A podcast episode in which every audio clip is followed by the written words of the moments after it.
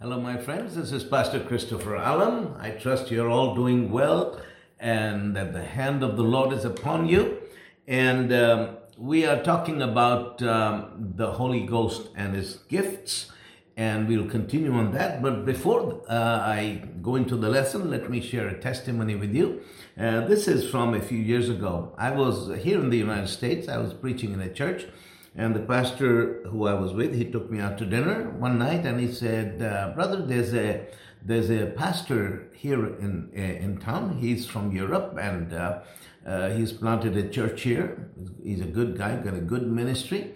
And I would, uh, I also invited him for dinner. So, do you mind if he joins along? I said, no, no problem. So anyway, we went to the restaurant, and I met this uh, gentleman, and uh, he had a powerful ministry. God was using him mightily. And uh, so we shook hands and we exchanged some pleasantries and we began to talk. And then this brother, this European brother, he said to me, he said, uh, he said, Brother Christopher, did you ever visit? And he mentioned a certain city in Europe. I said, Yeah, I've been there, but I preached there only once.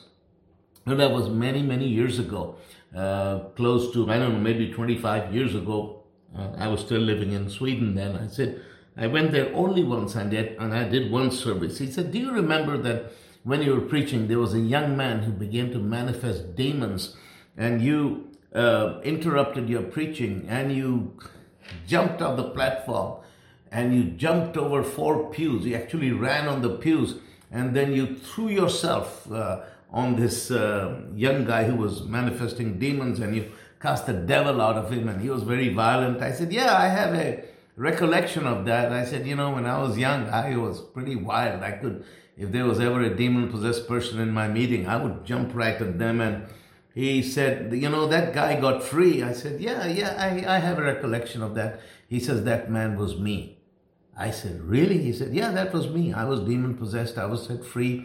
I was saved. I was, uh, and God changed my life, and now I'm in the ministry. And you know, you know, I thought of that. I I had forgotten all about it, and he kind of reminded me. Then uh, the recollection came back to me. But that that is the power of the gospel, my friends. That is why you know I looked at that man and I thought that is why I preach the gospel. It's because of people like this, people who were tormented by the devil, but Jesus comes and sets them free and washes them in his blood, anoints them and sends them out to preach the gospel. And today that man is a pastor and, uh, you know, preaching the gospel. Praise God. Anyway, I just want to share the story with you. But now, what we were talking about yesterday was, uh, I was talking about uh, Jesus promise, Jesus' promise of the Holy Ghost. And the interesting thing is that the baptism of the Holy Spirit is tied to the Great Commission. Or let me put it this way the promise that Jesus made of the Holy Spirit you shall receive power. Uh, so uh, and the Holy Ghost shall come up when the Holy Ghost shall come upon you, and you shall be my witnesses. So the Holy Ghost coming upon us and us receiving power, and we being His witnesses to the ends of the earth. These things are tied together. In other words, the baptism of the Holy Spirit is inseparable from the Great Commission to preach the gospel to every creature. The anointing and the commission go hand in hand. And we see another example of this uh, in the Old Testament. Now, this is an interesting story about how the anointing follows the Great Commission, the commission. And First Kings chapter 19, verses 15 and 16 uh, Uh, this is Elijah. God is speaking to the prophet Elijah. And the Lord said unto him, Go return in thy way to the wilderness of Damascus, and when thou comest, anoint Hazael to be king over Syria.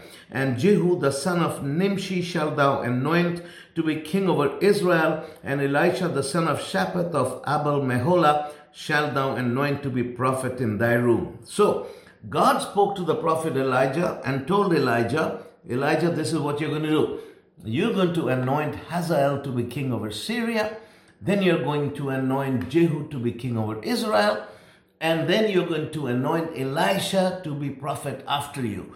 But if you read the life of Elijah, you'll see that he never anointed Hazael to be king over Syria. He never anointed Jehu to be king over Israel.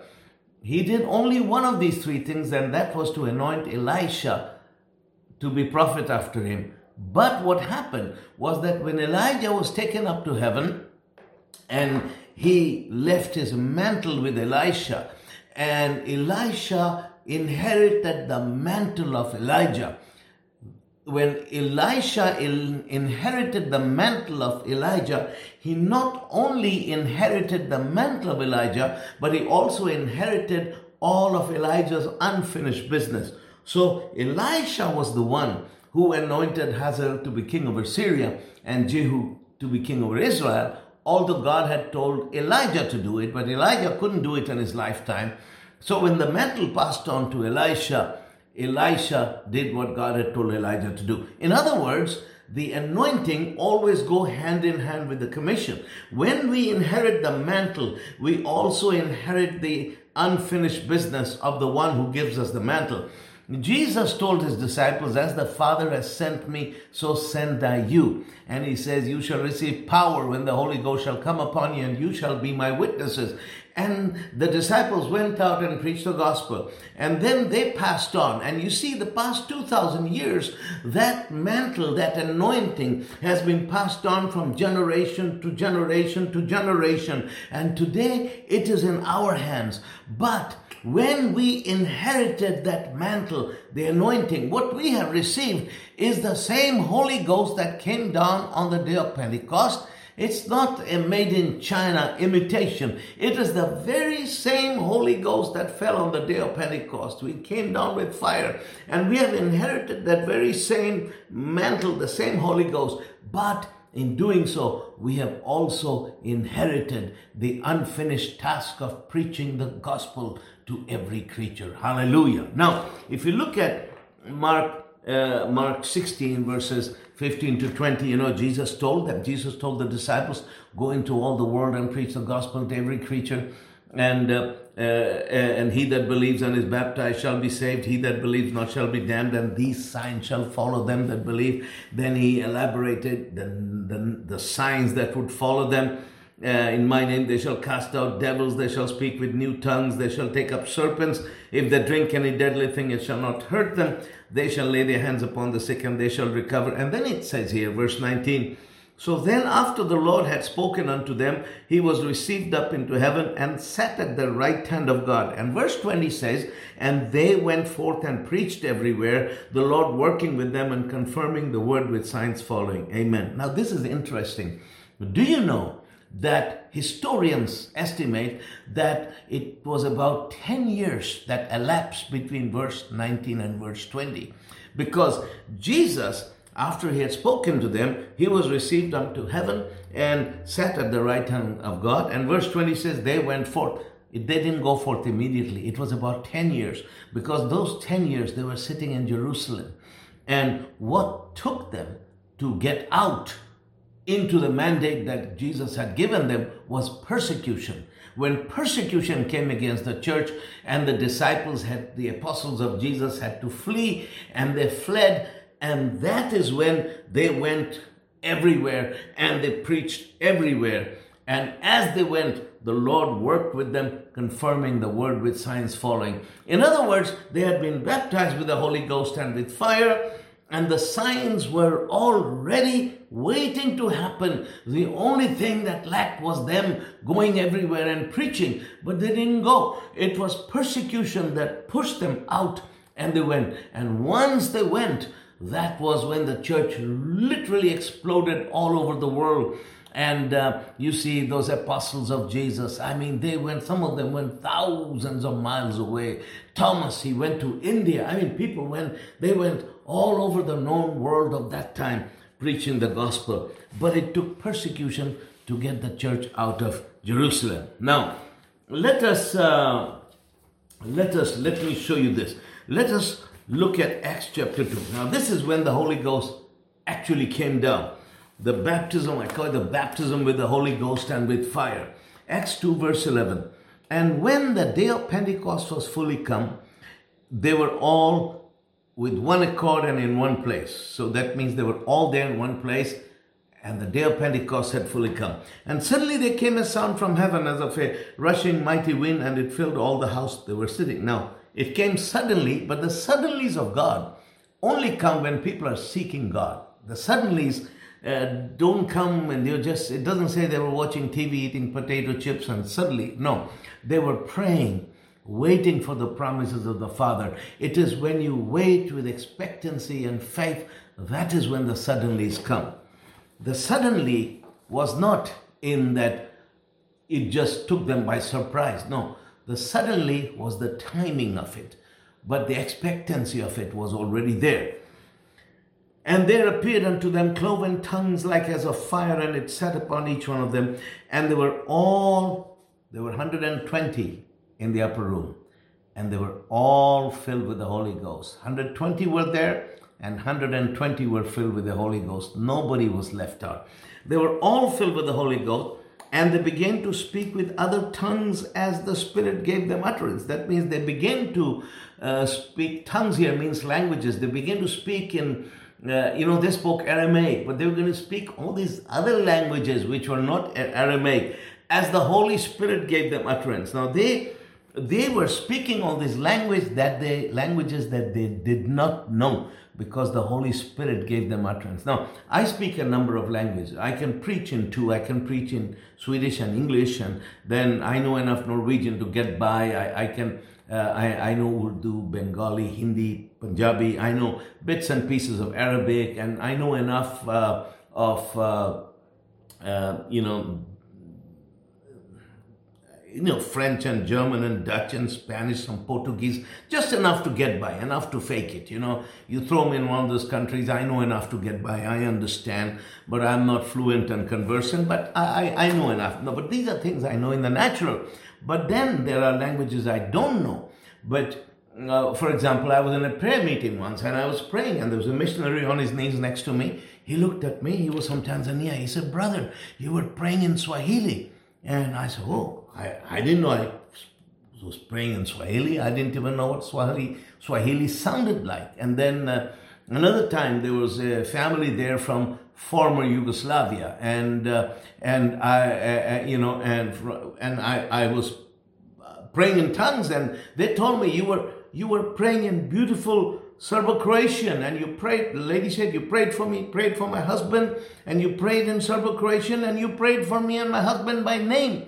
And I didn't know Serbo-Croatian. I didn't even know how, what it sounded like. I still don't know. But that was the Holy Ghost. Another time, somebody told me I prayed in Finnish. And uh, I remember I was uh, uh, in, in, in, in a country in Asia with a friend of mine. Guy's name is Håkan Gabrielsson, an old friend of mine, a Swedish guy, got a tremendous, powerful ministry in Asia. And, and we were holding a seminar for pastors. Uh, and and and Håkan was preaching, and suddenly he began to speak in tongues, and it was in a local language, which uh, there were some pastors from that area. They understood everything he said, and he was prophesying over them, uh, reading their mail, so as to say, in their language, and he had no idea that he was doing this. And uh, you know, another time I was doing a, uh, I was doing a crusade in Lubumbashi in in in Congo and uh, I remember on the last night when we prayed for the baptism of the Holy Spirit, there were all these people there, thousands of people. And when the, I told the people, raise up your hands and the Holy Ghost is going to fall. When the Holy Ghost fell, there was this uneducated, old uh, Congolese African lady in front of me. She, as the people began to speak in other tongues and people began to shout, I heard someone, a woman praying in Swedish praising God in Swedish. And I opened my eyes, it was this old lady, and she was saying, dig och Herre Jesus Kristus, himmel jord skapare. And she was like praising God in beautiful, perfect Swedish, as we would say, klingande svenska. I mean, beautiful Swedish. That's the Holy Ghost. The Holy Ghost does these things. So, praying in other tongues, these are supernaturally, when the Holy Ghost comes, He gives you the ability to worship God in other languages, languages that you don't know in the natural. That's what tongues is all about. And I've experienced it, and I have many, many friends. I've got other friends who have experienced it on the missions field, speaking in other languages, but it is as the Spirit gives them utterance. You can't fake it. You can't make like fake Chinese and fake French and trying to copy the accent and think that is the Holy Ghost. That is not the Holy Ghost, that is flesh. But when the Holy Ghost comes, you don't know that, wow, that you are actually speaking another language. To you, it sounds like nothing because you don't know it, but the Holy Ghost gives us the utterance and we speak it. So that's what was happening. And there were in Jerusalem Jews, devout men of every nation under heaven, because at Passover, all these Jews used to come from every nation and they used to come to worship in Jerusalem, and they were all there. And uh, Uh, uh, and, and, and they heard, it says, verse 6, and they were confounded. You know, they used to stay over for the feast of Pentecost. They used to come for Passover, and those who could afford it would stay over for Pentecost. And it says they were confounded, they were amazed because at every man heard them speak in his own language. So these were Jews from other nations, and they spoke a host of other languages, and all of them heard the praises of God being spoken in their own language. And they were amazed. And they were all amazed and marveled in verse 7, saying one another, Behold, are not all these which all these which speak Galileans? Now the Galileans were kind of you know less educated rural people from the shores of Galilee. They were generally fishermen, and they, they were not the eloquent, educated types. And said, these people praising God in our languages, aren't they ordinary people from Galilee? And verse 8, and how do we hear every man in our own tongue wherein we were born? And then they list 18 different nations and regions uh, uh, from, you know, whose languages they heard that day. There were Parthians and Medes and Elamites in Mesopotamia, which is Iraq, present Iraq, Judea and Cappadocia and Pontus, Asia, which is Turkey, uh, Phrygia and Pamphylia in Egypt, parts of Libya, about Cyrene, strangers of Rome, Jews and proselytes, Cretans and Arabians. So there was Arabic, there was Greek. There were there were 18, at least 18 different languages or or languages from 18 different nations and regions which were being which were being spoken on the day of Pentecost. So that was that was powerful because the Holy Ghost came, and that was actually, in a way, the sign. Because his tongues is a sign for the unbeliever. So that the fact that uh, the that the praises of God were being declared in in languages spoken in 18 different nations and regions by uneducated Galilean fishermen who had, didn't have never been anywhere. I mean, that, you know, and they were doing it as the Holy Spirit moved upon them and gave them utterance. That is what got everybody's attention. That was the miracle that day. They declared the praises of God in other languages. Hallelujah. And now, you know, I'm going to talk more about that later on about speaking in tongues. And the Bible talks about the tongues of uh, men and the tongues of angels. And there's tongues we understand. You know, I can, I, if I spoke in tongues in Swahili, someone from Kenya, Tanzania, Uganda would understand me but then there are tongues of angels which no one understands. So, one thing I would say never criticize anyone who speaks in tongues, and never stop anyone who speaks in tongues in your service because even if there's no interpretation, he could be speaking in a tongue that could be carrying a message from for somebody who is from another nation who happens to be in your church at that time. I have seen that happen. So that is why it's very important we don't quench the Holy Spirit, that we don't devalue, that we don't degrade the speaking of other tongues by making fun of it or just calling it gibberish. It is not gibberish. It is the first manifestation of the Holy Spirit on the day of Pentecost. It was the first gift that was given to the church, the gift of speaking in other tongues. And it is the doorway to all the other gifts. And I praise God. I was baptized with the Holy Spirit 40 years ago, and I pray in tongues every single day of my life. I've never gone a day when I don't pray in tongues, and praise the Lord for it. Amen. So, anyway, so on the day of Pentecost, the Holy Ghost came and he came with this manifestation of speaking in other tongues. Now, I must point out three things here uh, fr- from these verses. The first thing was it says when the day of Pentecost was fully come. Pentecost means the 50th day. It means the 50th day after Passover. the biggest feast of the Jews was the feast of Passover, and uh, that was when they remembered when Moses led the people out of Egypt. And the Pentecost, the feast of Pentecost, was the next feast after that. It was on the 50th day that was called Pentecost, beats the 50th day. Now, the feast of Pentecost remembered two things. Firstly, the feast of Pentecost remembered the completion of the law given to Moses because it remembered the it commemorated when the law uh, when the when the law was complete when God gave gave the complete law to Moses for the people of Israel. But the main thing about Pentecost was that Pentecost was the feast of the harvest of the harvest. And that is on the and, and this is what happened. This is what the Bible says. Now I'm giving you my version, my paraphrase, that on the day of Pentecost, the people, uh, you know, who had been there for Passover, Jews from all over the world, they would gather at the gates of the temple. And then the priest, early in the morning, he would get out with a sickle and he would go outside the gate and he would harvest some wheat and they would come, he would come back bearing the sheep. And that was the first harvest, you know, that was the first fruit and there was the first fruit of the harvest. So he'd bring in, then he, he would beat the grain out and they would grind it into flour, and with that flour, he would bake some bread. Now, but this bread that was baked, this is significant, that was baked on Pentecost was made of leavened bread. That means bread with yeast. Now, the bread that was the uh, that was baked at Passover was baked, was unleavened bread. So the bread of Passover was without yeast, without leaven, but the bread of Pentecost was baked with leaven with yeast and i'll explain to you why.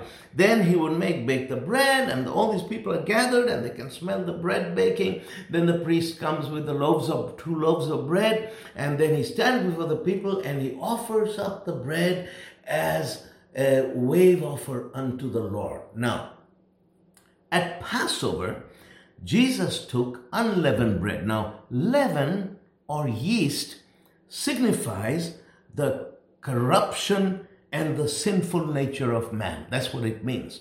Uh, leaven, the, whenever the Bible talks about leaven or yeast, it talks about the, the, the sinful and the corrupt nature of man. So, when Jesus offered them bread at Passover, that was unleavened bread. That was bread that was without the sin of man in it, that was pure, that was the pure, holy, perfect Christ giving himself to man. That is why he said, Take this and eat this bread, for this is my body.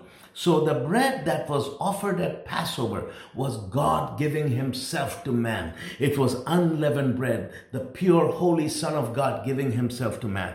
But the bread that was baked at Pentecost was baked with yeast because that bread was representative of man giving himself and the fruit of his labor unto God. Because that, you see, that uh, bread was baked of grain that was from the fields where people had labored. And that bread was baked with yeast because it represented the corrupted nature of man. And the priest represented men before god. So when he offered that loaf those two loaves up to god he was it was man giving himself in his in his own human nature to god. If you get that. So at the bread at Passover was the pure, perfect, holy Son of God giving himself to man.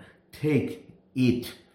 And at Pentecost, that bread was offered up to God as a wave offering. It was man giving himself up to God.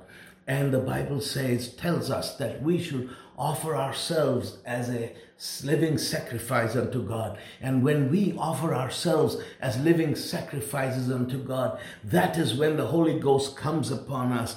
Because in the Bible, the fire never fell on a dry altar. It always fell on an altar where there was a sacrifice.